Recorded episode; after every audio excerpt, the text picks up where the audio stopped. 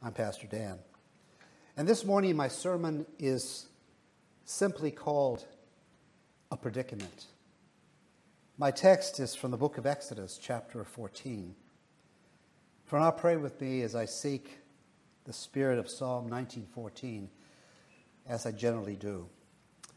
And so this morning, dear Lord, let the words of my mouth and the meditation of my heart be acceptable in your sight my Lord, my rock, my strength, and my Redeemer. Amen? Amen. Have you ever faced a situation where you felt like you were just boxed in and there was no way out? You know, you're coming to the end of the month, but you've already come to the end of your money. The rent is due, and so is the electric bill and it appears as if there is no way out. Or perhaps you've applied for four different jobs and you have been rejected by every single one of them, and it appears that there is simply no, no way in. Or maybe you feel like you are hopelessly hooked on drugs or pornography or alcohol or bitterness, and you think there's no way through. You are in what we call a predicament. It's amazing all the ways that we have to describe these situations. Up the creek without a pedal, in a jam. Sometimes we say that you are between a rock and a hard place. You are in a well known catch 22. It appears as if no matter what you do, which path you take, which decision you make, you are doomed. It is what we describe in a word as a predicament. And this can be related to your job, to your marriage, to your kids, or something you're dealing with personally, but you are in a tight place and you see no way out. You are in a real predicament. The best definition of a predicament that I can relate to is this a predicament occurs when an attorney who specializes in suing doctors for medical malpractice and then finds himself in need of major surgery. That is a predicament. You know, as you go through life, you'll find yourself in situations, sometimes of your own making and sometimes not, where it appears that you are totally without options. And today we're going to look at the greatest catch 22 perhaps anyone has ever faced in history. It is the most involved predicament the nation of Israel would ever see. And yet, they lived to tell the story, and they still tell it to this day. It has become the most celebrated in all of Jewish history. Several movies have, off, have been made concerning this particular event. Two words will tell you all you need to know the Exodus. And we pick up the story in chapter 14, our text, verse 1, which states Then the Lord said to Moses, verse 2, Tell the people of Israel to turn back and encamp in front of Pi-hahiroth, between Migdol and the sea, in front of Baal-zephon, and you will encamp there facing it by the sea. The problem was Baal-zephon was a geographical cul-de-sac or a dead-end street. Here is what the Israelites faced. To the north were huge Egyptian fortresses, massive stone structures that could not be attacked. To the south lay nothing but the Egyptian desert with no protection, no water, and no food. To the west was Egypt with the Pharaoh and his army. And to the east lay the Red Sea, which today is called the Gulf of Suez. It was the catch 22 of catch 22s. If you go in one direction or any direction, you're going to die. If you stay put, you're going to die. Now, normally I would not spoil the ending by telling you what happens, but you already know it. If you're one of the few that doesn't, well, God parts the Red Sea, and the children of Israel pass through it. He then closes the waters back on the Egyptian army. They drown and saves the day. I believe this story happened exactly the way the scripture tells it. And I've heard all of the various theories that try to water this story down. Here's an example. There was one scholar who decided he would enlighten a friend of his who was not well educated, but he told him this that the Red Sea at this time of the year was really only six inches deep and was not a sea at all. Expecting a strong counter argument, the scholar was surprised when his friend said, Really? That is one of the greatest things I've ever heard in my life. The scholar said, You mean you like that explanation? The man said, Yes. You had better believe it. I never realized the Lord drowned all those armies of Egypt in six inches of water. What a miracle! Now I believe I have saved the best lesson for last. And that is to remember when we are out of options, when we do what is possible, God does what is impossible. See, God never expects us to do what only He can do. But He does expect us to do what we can do, and then He does what only He can do. When you are in a catch 22, here's what you need to do three things. First, Consider that you must go where God leads you to go. Keep in mind where the Israelites were in this time of their history. They have been living in Egypt 430 years. All the Israelites that the Lord is about to deliver through Moses haven't been raised in any other situation than that of slavery. They had in their hearts long ago forgotten God. They weren't Israelites yet, they were Egyptians to the core. They ignored God, and now they needed to learn to adore God. We need to go back to see exactly how they got here. Exodus 13 18 states, But God led the people. God led the people around by the way of the wilderness toward the Red Sea. And the people of Israel went up out of the land of Egypt equipped for battle. Again, listen to this phrase God led the people toward the Red Sea. They had not made a mistake. They had not made a miscalculation or taken a wrong turn. You know, back then they had GPS, but we called it then God's positioning system. God had purposely led them to this dead end. Why did God do that to them? Why does God do that to us? See, God will lead us to a dead end, so we will be forced to trust Him and follow Him for a way out. You know, there is one school that God enrolls you in that you never graduate from. That is called the school of faith. Faith is not a talent that you're born with. Faith is a lesson you learn, and God is the professor. You never quit learning to trust God. Now, the bad news was God led them to the Red Sea. But here's the good news. Our text, Exodus 14 21, states Then Moses stretched out his hand over the sea, and the Lord drove the sea back by a strong east wind all night, and made the sea dry land, and the water was divided. Listen, God never leads us where He doesn't go before us. If you follow God, He goes with you. If you don't follow God, you go by yourself.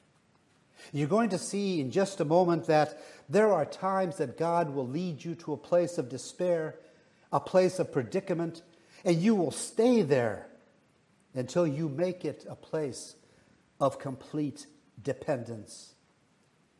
Every morning, every day, From the time your feet hit the floor, you should sign a declaration of dependence upon God. You've got to depend upon God not only to lead you wherever it is He wants you to go, but to make a way out once you get there. You cannot cross the Red Sea until you come to the Red Sea. And you will never experience the greatness of God, the power of God, the love of God, or the glory of God until you allow God to put you in a place where only God can make a way out. He can resolve a catch 22. That is why the greatest way to know God and the only way to experience God is to follow God wherever He leads you. And then, secondly, consider that you must do what God tells you to do. This is the point in the movie where the music lets you know that climactic scene is about to get place, and the music goes into a crescendo. The Israelites could hear the hoofs of horses thundering down upon them. They could see the spears and the swords gleaming in the sun. They could feel the heat like fire coming out of the eyes of Pharaoh himself. It looks like they are literally in the last moments of their lives with no way out. Now, if you were Moses, how would you respond? We might simply be tempted to yell, Run! I would be tempted to ask, Does anyone have a white flag? Many of us would just look up to heaven and say, Look what a fine mess you've gotten us into this time.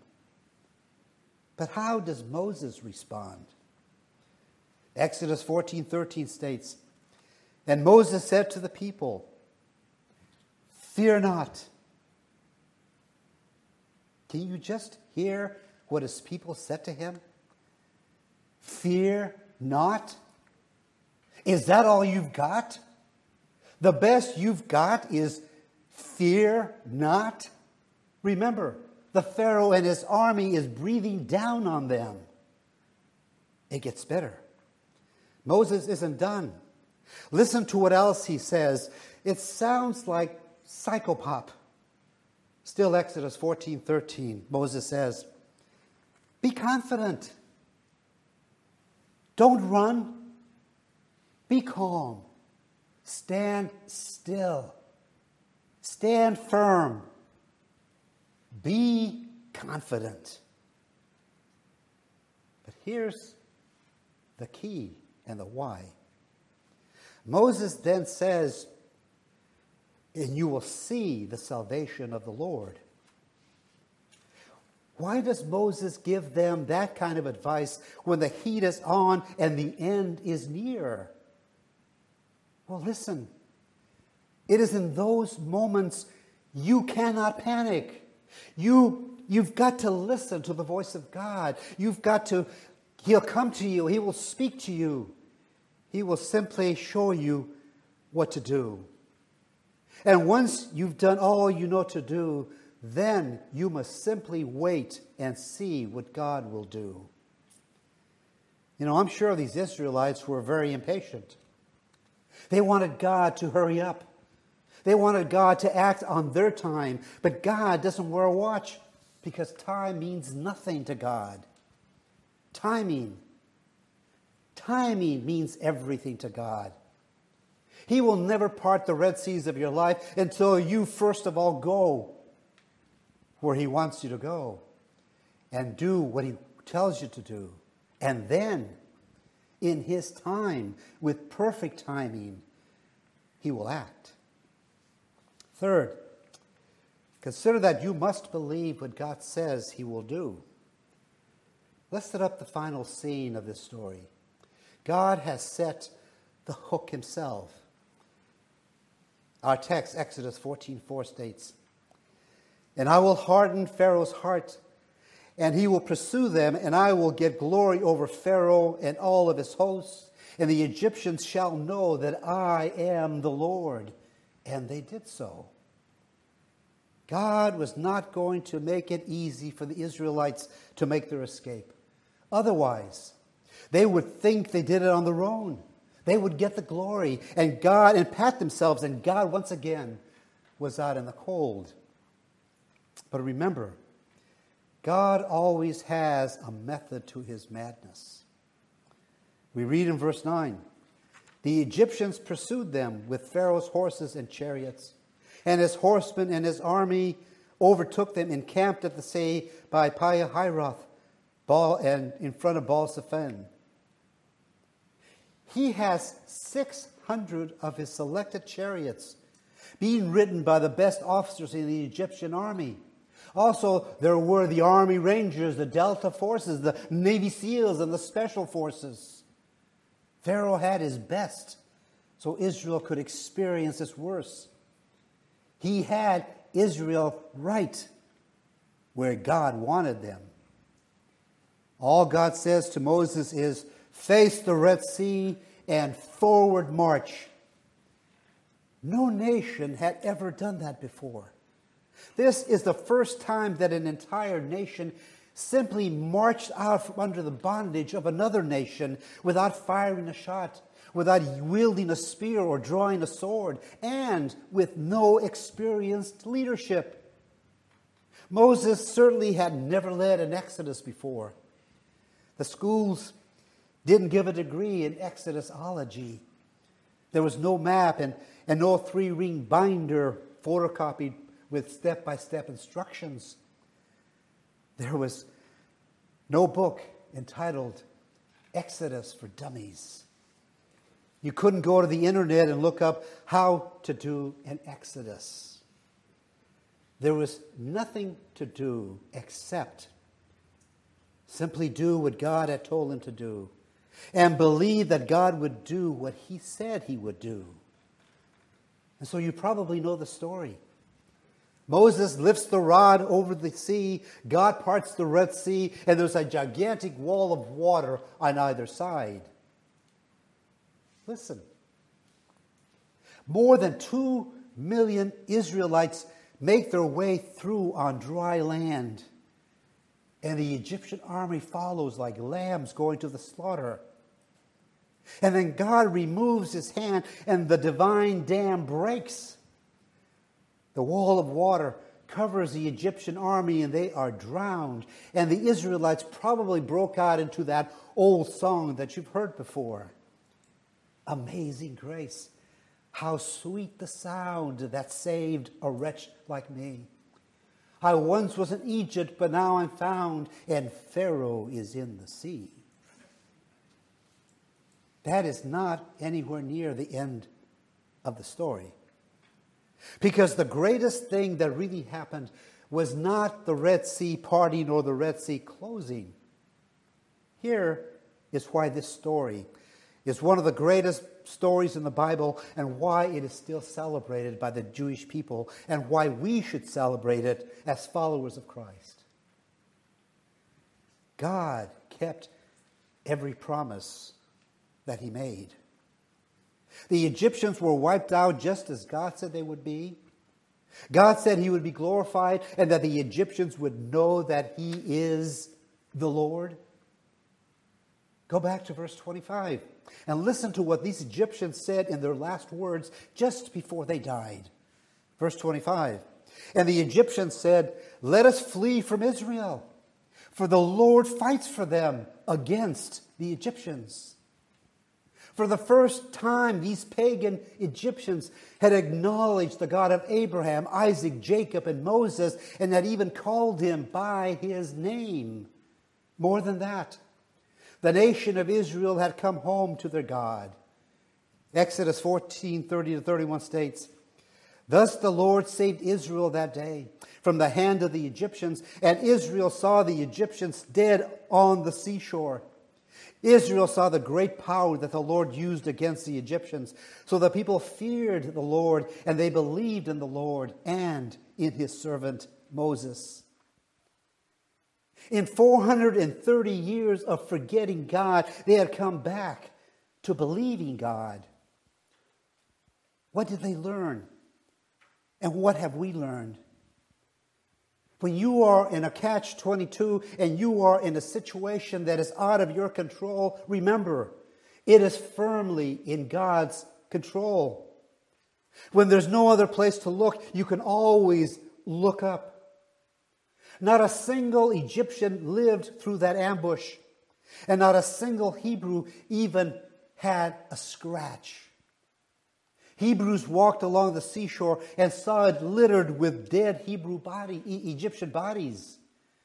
Yet they hadn't killed a single man, fought a single battle, or used a single sword.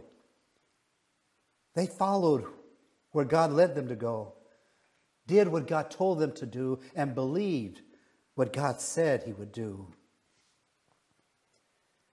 That isn't the end of the story. Now Moses had the task of leading anywhere from two to three million people through a wilderness that would require 15,000 tons, tons of food every day. Enough food that would require two freight trains one mile long to feed them. And 4,000 tons of firewood every day, which would fill a few more freight cars, each a mile long. And this would be repeated and needed for 40 years. It would take 11 million gallons of water to drink and bathe every day, which would take a freight car with tank cars 1,800 miles long. And listen, just to get that many people across the Red Sea, if they marched double file, the line would be 800 miles long and would require 30 days and 30 nights to get through it to walk through in one night. And they did. They had to walk 5,000 abreast in a three mile wide space in that sea, pushing back a three mile gap of water would result in two walls of water of such tremendous heights. You don't doubt the Egyptian army was drowned. And every time they camped, they would need a campground two thirds of the size of Rhode Island, 750 square miles. Do you think Moses had all this figured out before he left? Not at all. What in the world was he doing? He was just going where God led him to go, doing what God told him to do, and believing what God said he would do. But that still isn't the end of the story. What the Exodus is to the Old Testament, the resurrection is to the New Testament. This Exodus is the picture of what Jesus Christ has done for us. We faced a Red Sea called sin. Behind us was death. Christ held the cross over the Red Sea of sin and he parted it. As our resurrected Lord, he can lead us through to a promised land where we will live with him forever and forever. Just remember, when you are in that dead end between that rock and that hard place, that catch 22, and you think you're out of options, remember that with God, there is always an option that works. Amen. Amen.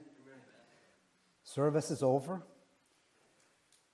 Go out and continue to worship the Father, the Son, and the Holy Spirit because we worship the one true God. And you must go where that God leads you. Do what that God tells you to do and believe that God will do as he says. Amen.